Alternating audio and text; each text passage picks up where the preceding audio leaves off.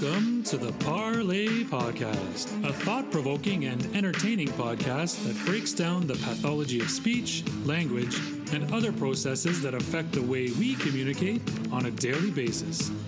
Professor of Speech and Language Pathology, Chantal Mayer Crittenden, hosts a bevy of guests who help her explore and explain the diverse landscape of speech, language, and their relationship with the brain.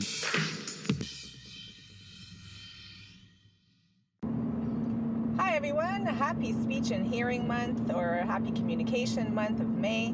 This is Chantal Mayer Crittenden, your host. If you can hear a little bit of uh, background noise, that's because I'm in a vehicle um, and I, I, really wanted to get this episode out the Happy Stories episode that I have been talking about for the last uh, month or two.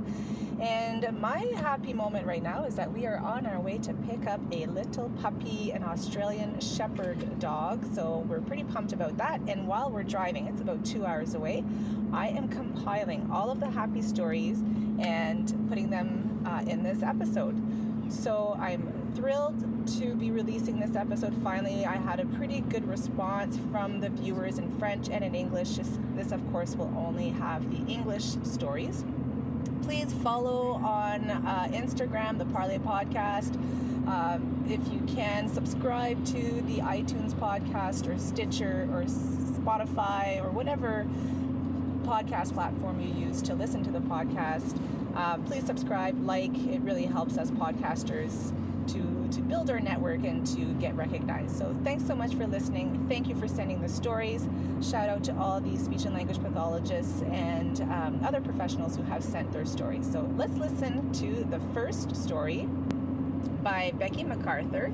And I also, actually, before we move to it, wanted to add that we did get uh, quite a few responses from Canada, uh, the United States as well. So I was pretty happy about that. So let's take a listen to what Becky has to say. My name is Becky MacArthur, and I'm a speech and language pathologist and owner of We Communicate, a private practice that services the Norfolk County area in Ontario. My happy story is starting to offer and move forward with telepractice services for my clients.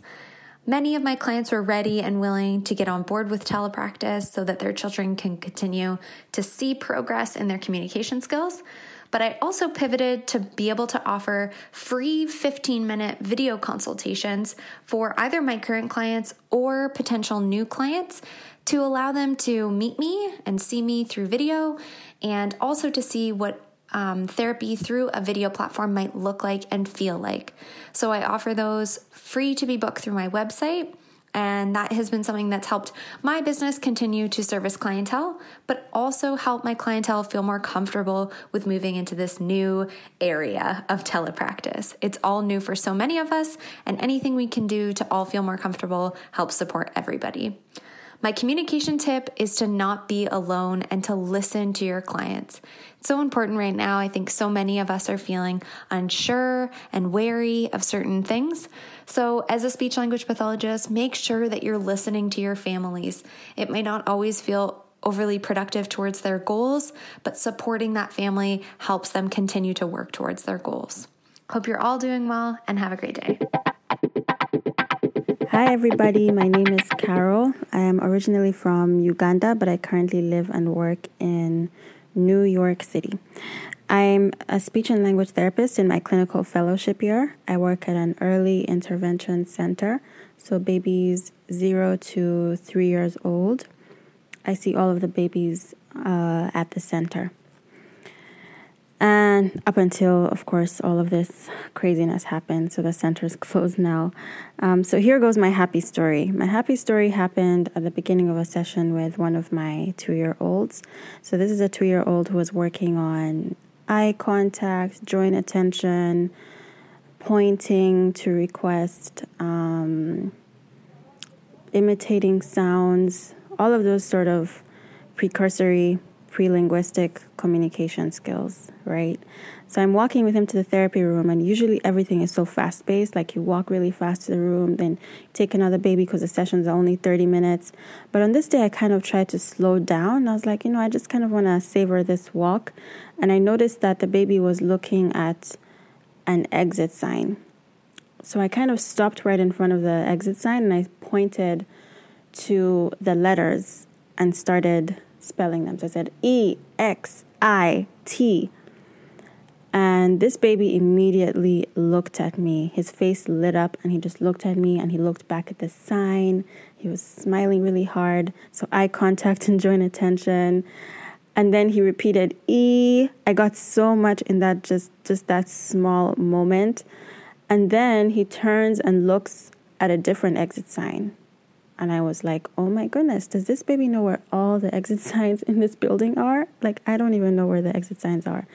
Um, I'm not sure if he actually did or if it was just like a coincidence, but that was a really beautiful moment for me to know that, you know, therapy doesn't always have to happen in the therapy room with all these toys and all that prompting. It can just happen in the small moments. So, that being said, here goes my tip. I have two tips. I'm going to make them very short. Um, so, my first tip is going off of the happy story. My first tip is to take some time just um, being mindful in during a therapy session to observe what the child is doing when you're not prompting them. I guess that would be considered like evaluation or screening, but um, sometimes we kind of forget when we get caught up in therapy and you don't observe. But, like, let's say if the child is playing with toys, just backing off for like a good minute or two and watching how they play. Sometimes you, you know, sometimes you can find like um, very useful information that um, that could get you somewhere. Uh, so that's my little nugget for therapy is being mindful. And then I have a tip for teletherapy, which is something I've been doing that has helped me during my first sessions with a parent. Um, I usually kind of I'm honest with them about my lack of knowledge. So I tell them I'm like, so this is new to me as much as it's new to you. I know with all the craziness that's happening, and I'm so excited to work with you um, and figure out this teletherapy thing. So it's kind of like it, I've found that it helps to ease the tension and it also kind of builds a connection with the parent because you're saying, you know, we're in this together and with everything that's happening. Because this really is something that's happening to everyone in different ways. And it's sort of like us trying to deal with an emergency situation. So I've found that instead of pretending like, oh yes, you know, I'm I know everything because I'm the therapist and this is exactly what we're going to do this session. Like the first session, I usually tell them, like, this is a learning curve for both of us, and I'm excited to work with you, and I make it positive. And then, yeah, and I'm still prepared and I still do all those things, but it's nice to kind of uh, break the ice like that. Thanks, everyone. Thank you so much to whoever started this. This is so beautiful. Such a beautiful idea. Thank you, Carol, for that great story. I couldn't agree more. I think sometimes just being upfront about where we were we are at in our journey and letting the parents know that we're all learning and that we we kind of rely on them as well to help us through this craziness in the telepractice that we're kind of growing accustomed to now. So let's take a listen to the next story. Hello, my name is Corinne Agnew, soon to be Corinne Castellon and I am a speech language pathologist in San Diego, California. I'm going to share a story about a 19 year old student I had the pleasure of working with while completing my graduate school internship at a non public school. So, prior to being a full fledged SLP, but his story has always stuck with me through the years. This young man had so much to say a total jokester and cerebral palsy which made him essentially nonverbal. But he still had many ways to get his point across. When I met him, he was using an iPad with a popular communication app, and his access, access method was switch scanning. The switch was attached to his tray in an interesting configuration, and it was extremely laborious for him to spell out or navigate to simple words, to say the least. For instance, Spelling out his five letter name took an average of 1 minute and 14 seconds. And he had a goal to type out full sentences on his device, which he was reluctant to do, and can you blame him? The other way to concretely communicate was to go through the alphabet and wait for him to shake his head, indicating you reached the correct letter, which took a great deal of time as well and could be frustrating for both parties, as you can imagine. During my internship, we began trialing an Accent 1000 eye gaze system. If you are familiar with Minspeak, you know exactly what I mean when I say the symbols are metaphoric. As we trialed this device, we went symbol by symbol, learning them together. This student and I spent a great deal of time together. I want to add that during lunch, the SLPs fed students from their caseload, so as an intern, I was assigned to do the same. Well, Friday was my favorite day because I got to chat it up with this young man.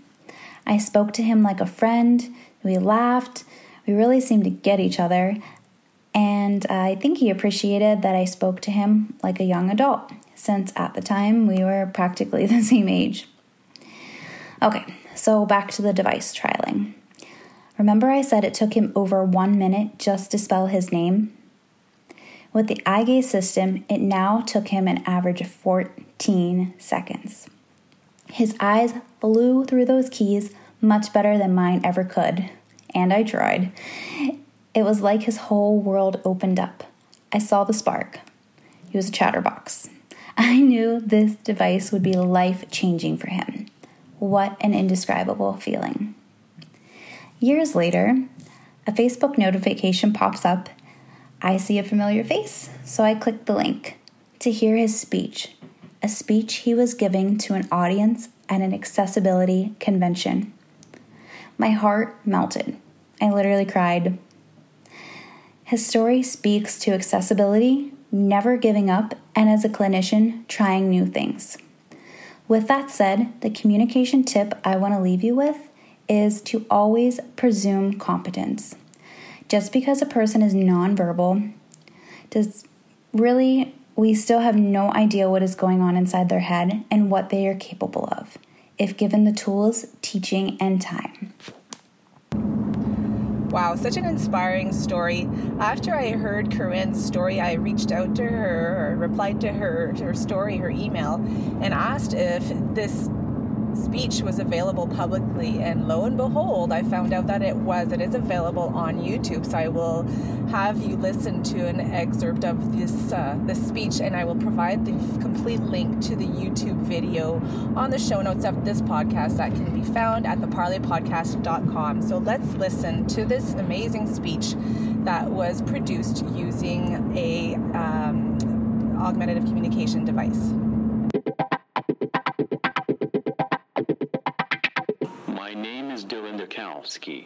I would like to thank everyone for being here this evening to explore this wonderful exhibit.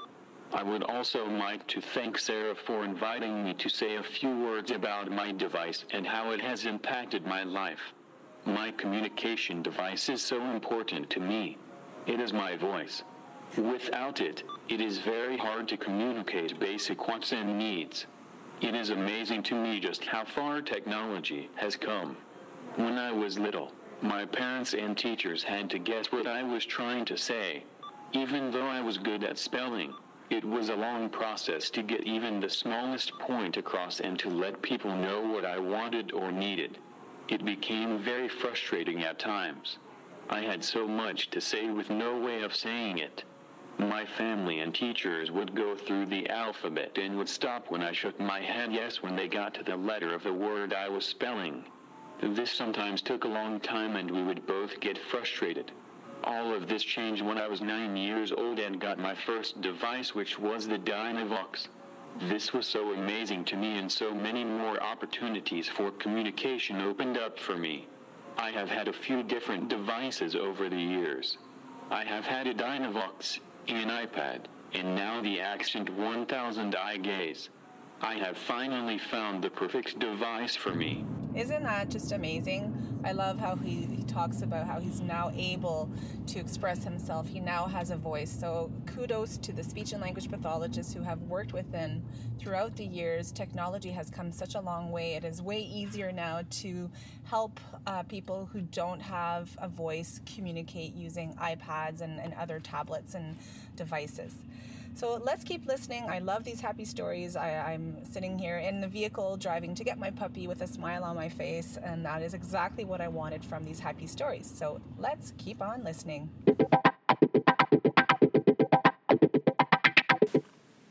Hi there, my name is Sarah Dubreuil and I live in Blind River, Ontario, a really small little town off Highway 17, and I am a speech language pathologist. Um, with all of this COVID 19 stuff going on, I figured I would give a success story or something that I felt made me feel really good in hopes that it might make some of you feel good too. Um, I've only been practicing for about a year and a half, so one of my first clients was a pretty severe motor speech kiddo, and I had never worked um, with a child with motor speech differences um, during my placements. It was usually, you know, the phonological stuff or the artic stuff. But, anyways, um, I would say that when I first met this little boy, he was sweet as pie, still is, but he was um, very quiet. Um, anytime I'd come into the classroom, he was drawing or coloring by himself and didn't really engage with his peers too much. So I always had that in the back of my mind to kind of monitor his social um, kind of skills and his progress in the classroom. But so, anyways, I had been working with him for roughly now, yeah, a year and a half. So I've completed about two blocks with him, and they were weekly blocks. Um, but, anyways, I don't know if anyone here knows, but with motor speech clients, a lot of the times the gains are really slow. So we had been working on jaw control and lip and facial control and tongue control and stuff like that. And it's really hard to kind of notice those little gains that you make throughout. But one day I was I popped in the classroom because I was going to pick up another client and I could hear him playing with another peer and I heard what he was saying clear as day and he was interacting and having fun and he wasn't even thinking, "Oh my gosh, I wonder if my friends are understanding what I'm saying." Um, I think I heard him say, No, um, go up, or something like that. And I had to brace myself. I had to leave the classroom for a quick second because I was like overwhelmed um, with how proud I was of him and just like, wow, like we've made some significant gains, but it's really hard to be mindful of that when you're kind of doing really slow, wonderful progress, but it's slow. Um, so, yeah, that I will take with me um, probably for the rest of my career. Um, so, yeah, if I could give a tip to any type of therapist or any teacher or anyone working um, alongside someone else and you're, you're trying to reach goals, um, is to kind of take a moment sometimes to look back and and note the progress you've made. It could be a ton of little steps that equal out to one big step. So we just have to take the time to look back and kind of take in all the hard work that we've done and kind of give ourselves and our client mostly a tap on the back and say, wow, like you're doing awesome. So, yeah, during these challenging times where a lot of our jobs have been um, changed and we're working in a whole new, different way, just take the time to like give yourself a compliment of, you know, like I knew nothing about this three weeks ago, but now I'm kind of trucking along and I'm doing okay. So, yeah, that's my little tidbit for today. Thanks so much. Thank you so much, Sarah, for that great story. Yes, we have to celebrate those small successes. Uh, they may seem small, but sometimes they're actually uh, quite huge for the individual. And I guess um, Sarah was my student a few years ago, and one of my happy stories is seeing my students become speech and language pathologists, bumping into them at conferences, they're they're kind of like our our kids sometimes. We uh, at Laurentian University we have an undergraduate program for four years and then the master's program for two years, and so sometimes we're with them for six years, and so seeing them become uh, speech and language pathologists, helping other people communicate is a definite happy story for me. So let's listen to some more happy stories. Hi, my name is Speech Simplified. I live in Seattle, Washington, in the US. I am a speech therapist, and my happy story took place in my therapy session. I recently found out about an app called Video Touch. Video Touch is an app which allows a child to touch the screen, and a realistic video of the object touch is displayed on the screen. Video Touch has jungle animals, sea animals, birds, vehicles, farm animals, insects and bugs, and even musical instruments. You can choose to purchase each animal or each section individually, or you can choose to buy them all in a bundle. As a speech therapist working on developing language in young children, I am always looking for new and motivating activities. This app was just that, especially with social distancing in place. I had a session with a client who typically would not sit through a full 30 minute session. However, this app kept them motivated enough to remain seated, request items, demonstrate key pre linguistic skills such as joint attention and eye contact. It was the perfect Monday win, and I use this app for the rest of the week with most of my kids. So now that we've listened to a few uh, happy stories, I have another uh, recording that was recorded with me. Um, so Desiree Rush is a speech and language pathologist, and she will share a little bit about herself and, of course, a happy story. Hi, Desiree. Hi, how are you? I'm great, thank you. So, maybe before we get into your happy story, tell us a little about yourself, where you're from, um, the type of work that you do. Sure. My name's Desiree Rush, and I'm a speech pathologist. I live in Ohio currently, outside of the Cincinnati area. I'm originally from New Jersey, but I landed here about 14 years ago. I've been a speech pathologist for 20 years now, although it doesn't feel that long, it has been. and um, I currently work in the school systems. I've worked in different settings, though, as well. I've had private practice and um, worked in contracting as well, but currently I'm in the school systems and I still love my job 20 years later. I know it's uh, 20 years since I started my master's. So I'm 18 years as a speech and language pathologist. And whenever I tell that to my students, I cringe. I'm thinking, oh my gosh, how, how is that possible? I'm now one of those seasoned clinicians, right? I know. I, I question to them, how did I get here? Yeah. now I have, you know, graduate students I mentor and I think, gosh, you actually really could be my child. How did this happen? Yeah. And that's the one thing about working. I'm a university professor and I keep getting older, but my students are always the same age. So the gap is widening, but that's okay you know yeah.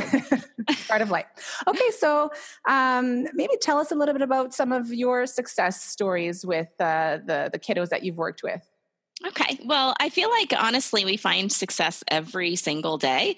Uh, it just depends on what is we find successful i think is all relative to to what we're going through what our kids are going through. Um, a success could be that a child looks at you and recognizes you and runs over to you and gives you a hug when you haven't gotten any um, reciprocal reaction. Or it could be that they are quote unquote graduating speech and they've mastered all their goals. I feel like there's such a continuum in there but there uh, sometimes those successes that you feel like maybe sound to others may not sound to be as significant are our greatest successes mm-hmm. that you know even greater than those who others would recognize that are outside of our field if that makes any sense. Yeah absolutely. Sometimes it's just that that the way they look at you like you said or when they they have that aha moment but only you two kind of know about it for sure. Right. Right. And i feel like honestly my greatest successes that I feel tend to be related to the relationship you form with that child or with that family. I think the stronger the relationship you form with whoever you're working with and um, and their families as well, I feel like you have more successes and they just seem a little bit more sweet too. So I think that I don't I'm a big proponent on developing a relationship and rapport above all else before even worrying about the goals per se, because I feel like you're so much more successful um, in achieving those goals when everyone is on board. Yeah, for sure. And I think that um, when I've worked with kids and, and, parents have observed, I used to get the comment, you know, what what exactly are you doing? It kind of looks like you're just playing with my child. So, right. but you know, it, we know that is that is so important to really get that good rapport and to establish that relationship. And while we're playing, we're working on speech and language, and we're doing so much more than what it looks like to the naked eye. Exactly, and I think those are important conversations to have too with um, with the parents too, because I think sometimes they think, "All right, I'm going to bring myself, uh, bring my child to this professional who's going to help," and while yes, we have expertise and have gone through a lot of training to do what we do, there are a lot of elements. In fact, I feel like the majority of elements of what we do with their child, they can also do at home. And so I think by helping them realize that it's not this enigma as to what we do, it empowers them to be able to help their child as well. Obviously, they need the guidance and that um, your professional judgment on how to do that, but being able to execute that in home and outside of that actual therapeutic setting, it's what's going to be the largest key to their success. So breaking down those walls um, and making them realize that, hey, oh wait, I can do this too, I think is just as empowering. Mm-hmm. Absolutely. Do you have, you know, one in particular uh, that you'd like to share with us? One story that kind of stands out?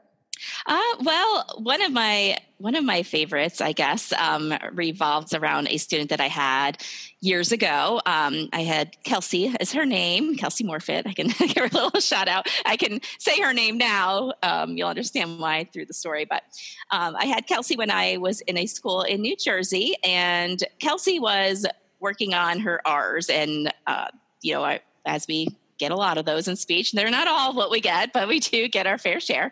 And so Kelsey was then graduating from speech. We had a graduation party for her in fourth grade, and she had, you know, achieved her goals. And coincidentally, her graduation party was also in line with when I was moving from New Jersey to Ohio. And so, um, being the sweet little soul she is, she had painted me a picture on a little canvas. It has a little mountain range in the background, a little horse, and and I said, "Oh, I'm so excited about this.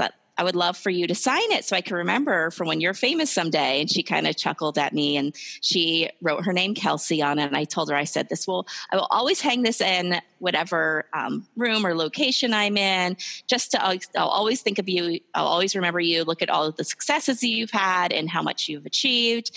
Um, and so I did. I kept true that promise. I, tend to keep things around whichever space I'm in, whether it's a room or closet or, you know, thankfully I'm blessed to have a um, half a classroom right now. And I kind of surround myself with these little happy little mementos for me, but I've always hung it up.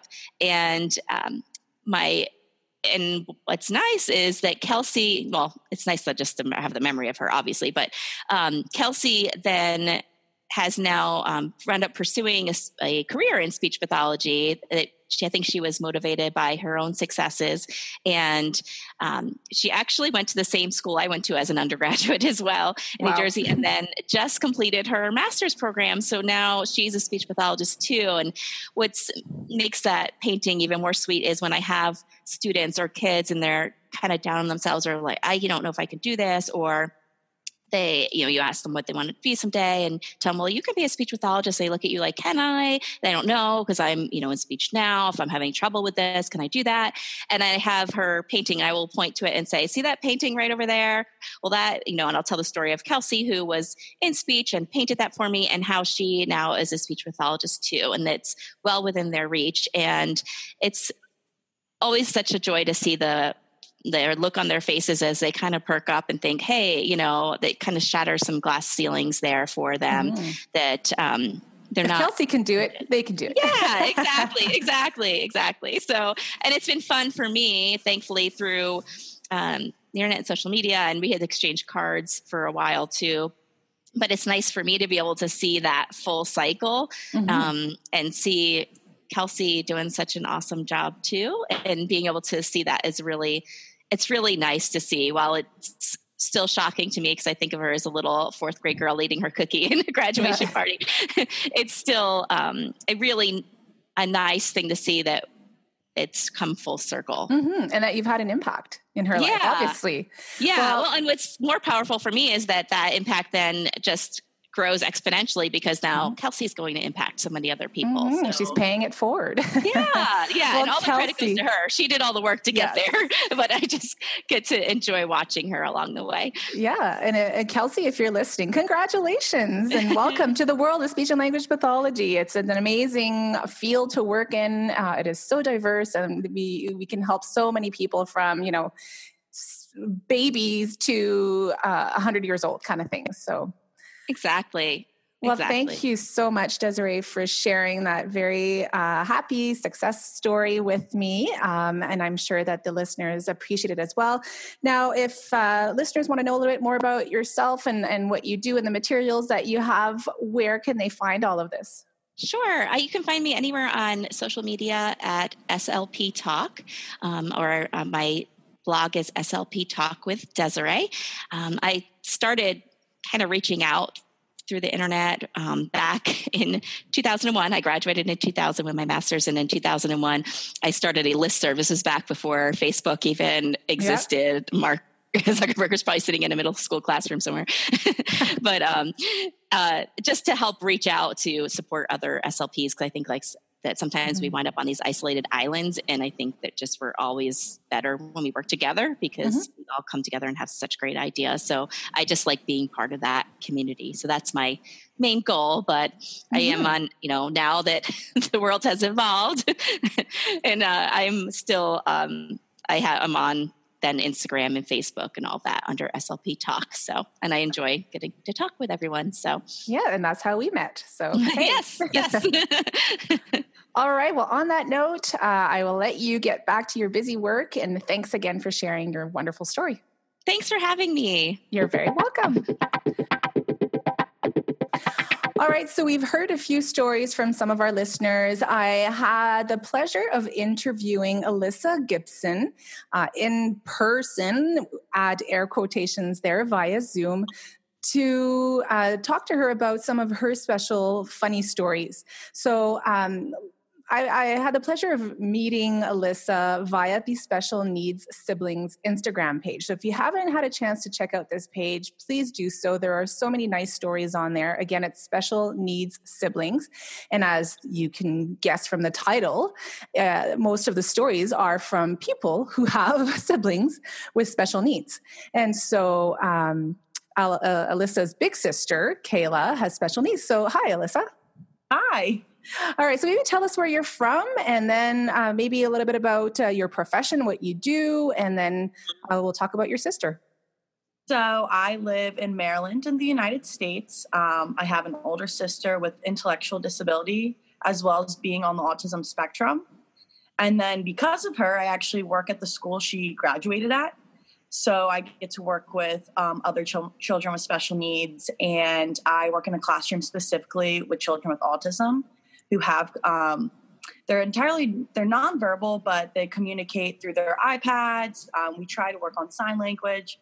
So I definitely have some pretty funny stories about my sister communicating. She was nonverbal until she was five.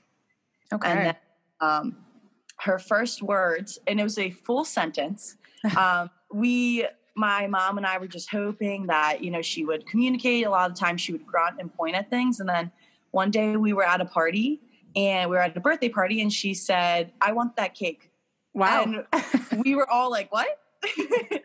and um, since then, she has been doing great uh, communication wise. And um, how old is she now? So she's 23. Okay. You know, and that's pretty impressive, right? Because when we think about it, children typically say their first words around 10, 11, 12 months of age. And so she was nonverbal for five years and then just blurted out that she wanted cake. Out a sentence. And we were all just shocked.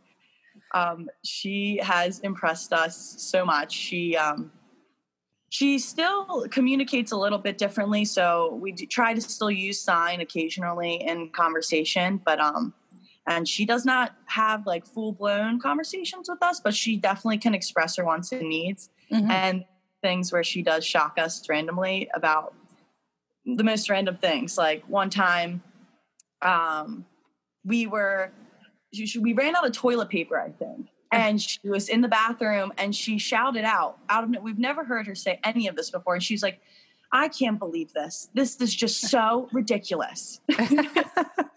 yeah, I know. It's funny how a lot of people who have some difficulties with communication will come up with these chunks of sentences that are they've heard us say, right? Oh yeah.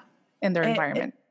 Hilarious. And then last week, um, another funny story was we were we've been stuck in the house for um, over a month now and she's like coloring and she's been coloring every day it's the same thing over and over again and she looks up at me and she goes i am so sick of this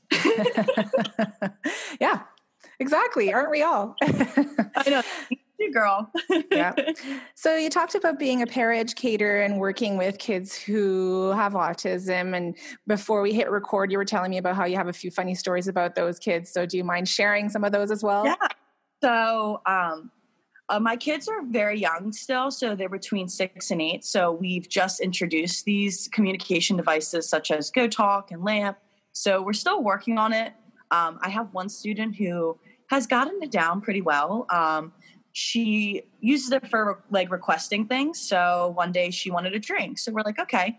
Um, we went to go give her water. She looks up at me and goes, drink beer. Oh. on her lamp device. And then she will look at me and go, wine. And I'm like, where, where are you getting this from? And she'll look up and just keep hitting it. And I'll hand her the cup and she will push it out of the way and hit wine you know, we're in the middle of a pandemic, so I'm sure she's hearing those words. and I was like, me too, girl. We all need it. yeah, exactly. Um, I have another student who uses LAMP as well. And um, whenever it's time to work, or if a new person comes into the room, like if he knows that the SLP is coming into the room to work with him, he'll look right up at her and go, finished, bye. Oh. now, could you maybe just tell some of the listeners may not be familiar with LAMP? What is it exactly? So um, this is my first year working with LAMP, so I'm still it's a lot, but mm-hmm. um, it is almost a it's a device and it's an app. Either you can get like the older version, which has um, it's just an actual device, or you can download the app through okay. a tab. And um, it has a lot of different sections. The verbiage is a little different, and the, so it's more picture symbols, and then you hit the icon and it'll speak um, if you want ice cream, you can go to the food section and hit ice cream. And we've been working on that device with our students. Um, we're all kind of learning on it because it's a two prompt device. So it's a little more difficult for some of our students hitting two different prompts instead yeah. of directly looking at a picture and being like, okay, this is what I want. You actually have to navigate through the system. But um, it's great. I mean, it has everything. I mean, it's programmed with pretty much everything in it mm-hmm. but we can we can take things out if you know it's a little too difficult for the child to navigate as well as we've been able to add like a picture of a child's grandmother mm-hmm. and they mm-hmm. can find that. Um, so i'm still working on it. I'm trying. I've been doing my research being stuck at home. I've been practicing with like a picture of lamp just to navigate through it so i can be yeah. able to fool it. Um, but lamp is great. I mean my students have done really well with it and they it's probably the best form of communication in my classroom with my students. Okay. Well that's great. Yeah. um, thank you so much for uh-huh. sharing these happy stories i think that sometimes we well not sometimes oftentimes we take communication for granted because we don't even have to think about it we just blurt out whatever we're thinking right. of and so many people don't have the luxury of exactly. just saying what they're thinking so uh, thanks so much, Alyssa. I really appreciate you taking time out of your day, oh, and um, hopefully we'll we'll be able to to keep uh, connecting via Instagram. And yeah. um, uh, I look forward to to seeing more stories on the special needs siblings uh, Instagram page yeah. as well. Awesome. All right. Thanks. You're welcome. Hello, my name is Stephen Neese. I am from Aiken, South Carolina, USA. I'm a certified speech language pathologist and musician.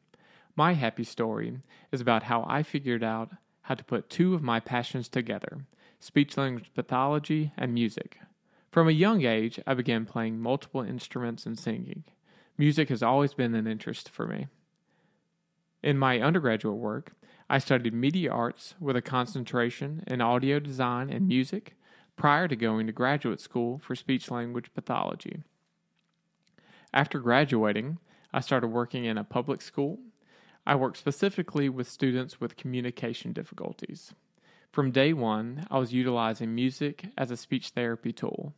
I would take my guitar in and play songs that I wrote targeting language and articulation skills.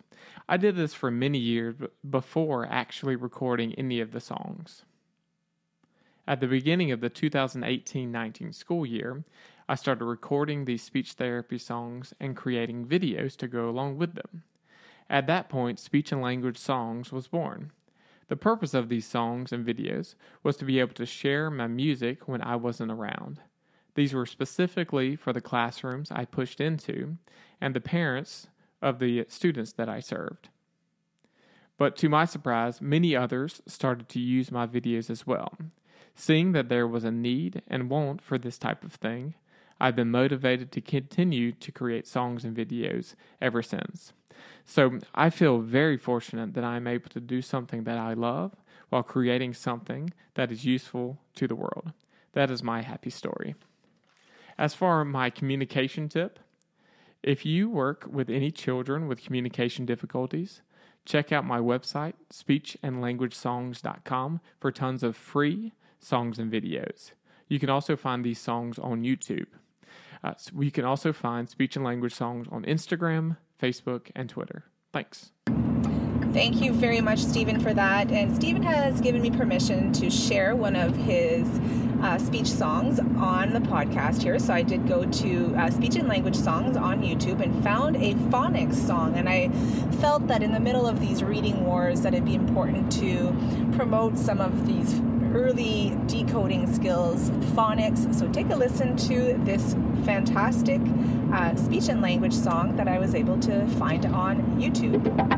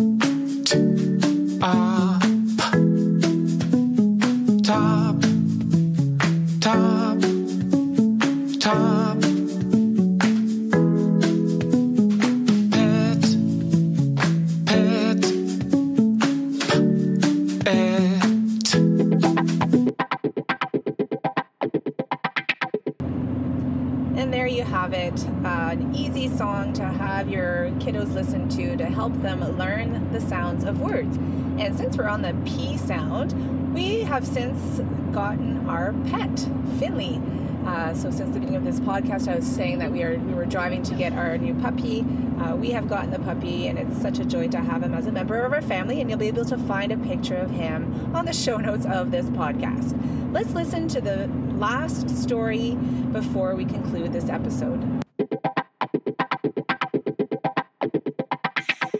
And now I'm very happy to uh, introduce Cassie. We're going to hear about her experience uh, during these kind of unprecedented times and how she found success in um, this new learning curve that we're all having to learn. So, hi, Cassie. Hi. Um, how are you? Good, thank you. How are you? I'm hanging in there. Yeah, exactly, aren't we all? Yeah. So maybe you can start by telling us uh, a little bit more about yourself, where you are, Okay, great. Yeah, I'm um, right outside Chicago. I'm in the western suburbs. So I li- I work in um, a small, smaller suburban district, um, but I've been a speech pathologist for oh boy, about 23 years now, and um, always in the schools. I've had some private practice on the side. Um, I typically do usually see a few private clients on the side as well. Um, I've taught at um, San Francisco State. I got my master's at San Francisco State university, and I after I graduated, I um, I taught a few of the graduate clinical seminars, just supervising grad students in that capacity. Um, but you know, my my one true love really is working in the schools. Um, ever since I did my student teaching in 1996, uh, uh, fell in love with the schools. You know, I just see so much uh, growth with the kids. Um, they're always so positive. Um, you know, no matter what, when you work with kids, you know, you're going to smile because children just have this beautiful spirit and innocence and um, just love working with kids. Yeah, absolutely. I'm, I, I feel the same way. I've kind of, I'm from a smaller community in Northern Ontario, Canada, and you kind of become a jack of all trades as a clinician. And so I've had to work with, you know, very young kids, school age kids, and then older adults and uh, I, I, really do like what I get from working with the kiddos and and just their excitement. Even when you go get them in the classroom, it's like you're, you know, you're the most interesting person at that moment, and they really are looking forward to coming into their session with you. Yeah, absolutely. So you know. Um, when the you know i'm in illinois and so we announced sort of our our schools were closing as of march 16th so i've been doing this um, about a month and a half now and um, you know, of course, there was a brief, you know, intense period of mourning and loss and grief and all that. Mm-hmm. Um, but I really, I'm, I like technology as well, and um, I took this to be a, a nice challenge for me to learn how to do teletherapy. I've been interested in in learning how to do teletherapy for a while, and just didn't have the time. So I was, you know, I think that's the gift of this. We're all kind of thrown into mm-hmm. um, just learning how to use the technology and trying to engage our students and clients as best we can. Yeah. Um, so I really tried to set up my um, direct therapy sessions as soon as I could, and I pretty much started that right the first week. And some of my colleagues were questioning me, like, "Wow, you're."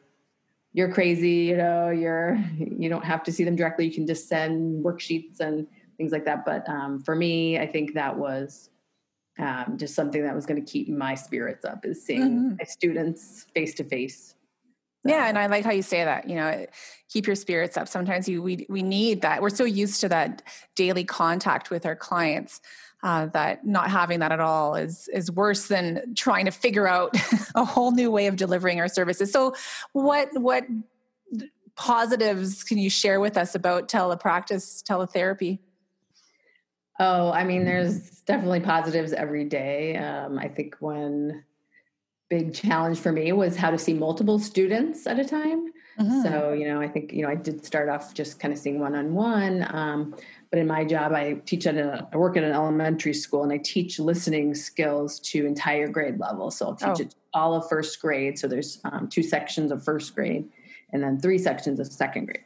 So I, am doing about two and a half hours a week of um, whole class instruction, which I think is really a special thing about my my job and um, the curriculum that I've created.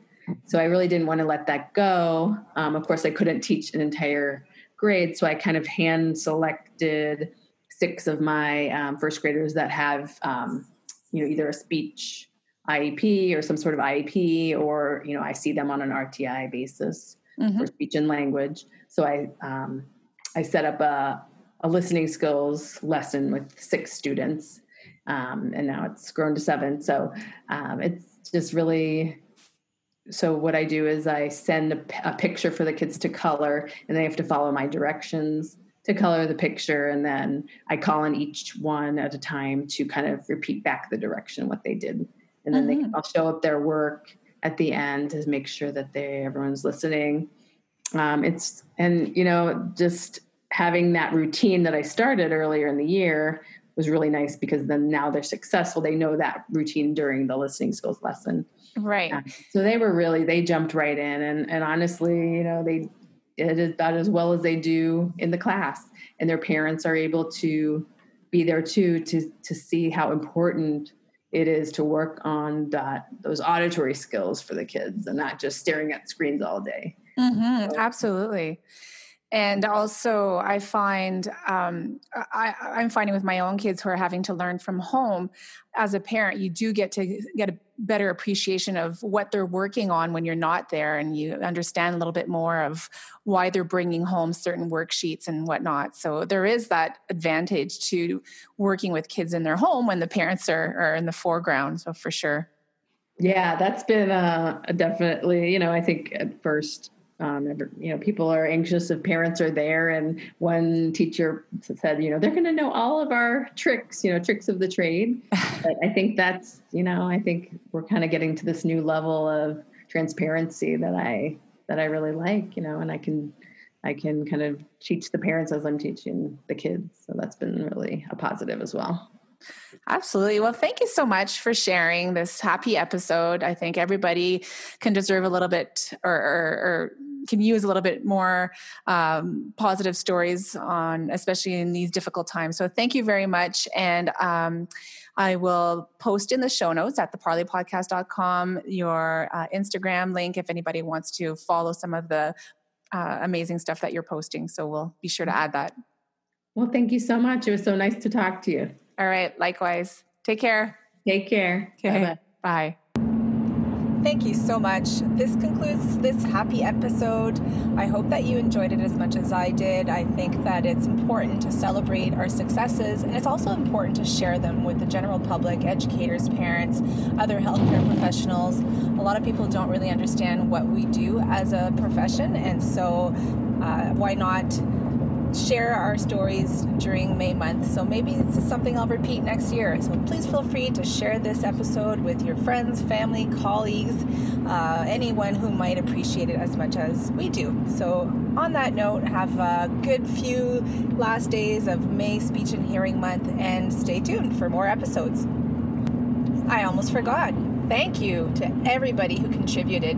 This episode would not have been possible without your stories, without you sharing, without letting us into your own world. So thank you, thank you, thank you. And I hope that you will be willing to share some more stories next year or even to spread the word so that we get even more stories. All right, on that, bye bye.